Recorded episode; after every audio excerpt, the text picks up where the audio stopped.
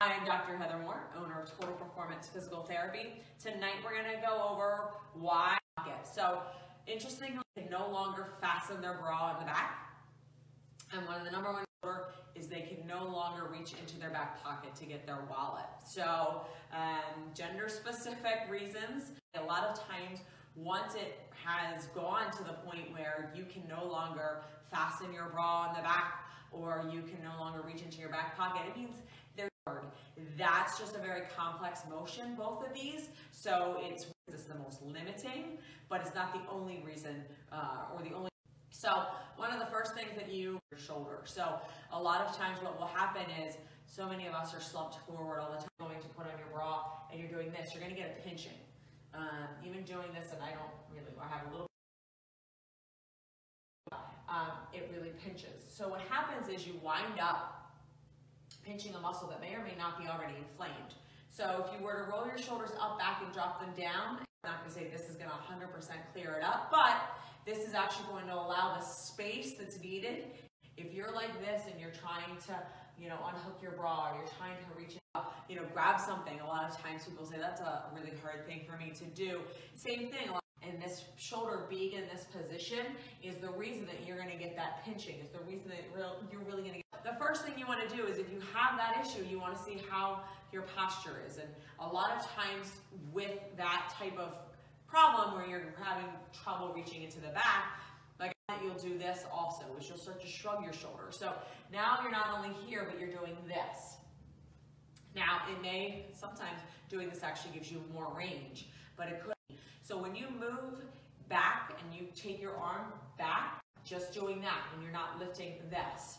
This is a really great test that you can do to see where there is problems with your shoulder and if you're, you know, if you need to seek treatment. So drop them down and you want to reach your arm behind your back. All right. You want to see if you can reach your shoulder. Yes, your hand will come right up. That will be not a problem. But what happens is, is if you roll your shoulders up, back, and drop them down, Put your hand on your back so your palm is shoulder or lift your hand off your back. A lot of people are unable to do this.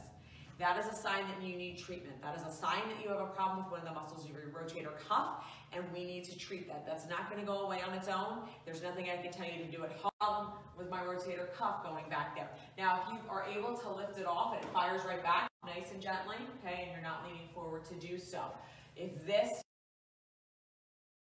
one of the muscles of your rotator cuff is clear and it's not that issue, okay? But a lot of times when you have problems reaching back, you're not going to be able to either move your hand away from your back. When, when your shoulder and you go to rotate in, you rotate your arm inward when you go back to get your something. Off.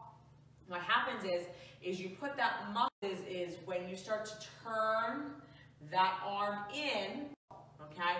So as you turn your arm in, there's a little space here, and if you have an inflamed muscle, you're going to feel a lot of pain as you rotate back because of the fact that instead of the muscle being this big and allowing that arm to rotate freely with no pain, your muscle is now this thick, okay? And you really have a hard time bringing it back because you can't, that muscle is getting pinched as the bone moves as you turn your arm. So again, if you're doing this, okay, and you're getting pain and you're getting that pinching feeling and you're not able to do it, there's a sign that you actually have what we call impingement, and that's actually tearing part of your rotator cuff. So well, every time you hear of somebody that says, you know what, I just put a key in the door and I went to take it out and boom, I couldn't lift my arm anymore, or a lot of these more mundane stories you hear about rotator cuff, most rotator cuff Tears are not traumatic. They are not, oh, I went to lift 100 pounds off the floor and I ripped my rotator cuff. Most of it is, I closed the door and I heard a pop. Uh, I took my key out of the door. I just reached overhead. I went to put on a jacket. What happens is, is every time you do this and you get pain, you're actually sawing a little bit of the rotator cuff. A lot of people have sharp edges underneath this bone it's just what happens over time. And what happens is, is as you rotate your arm, you wind up sawing this muscle until one day you're on the last little bit and you go and you pull that key out or you reach overhead or you turn your steering wheel and pop. And now all of a sudden you can't lift your arm. So understand that a rotator cuff tear does not come most of the time out of anything that's significantly traumatic. It's not a car accident, it's not lifting unbelievably heavy weight. It's just doing activities like this when they're painful. Now, a lot of women I know who have shoulder pain will fasten their bra in front, turn around and put their that bra back on. Or the men will start to have their wallets in their front pockets because they can no longer reach.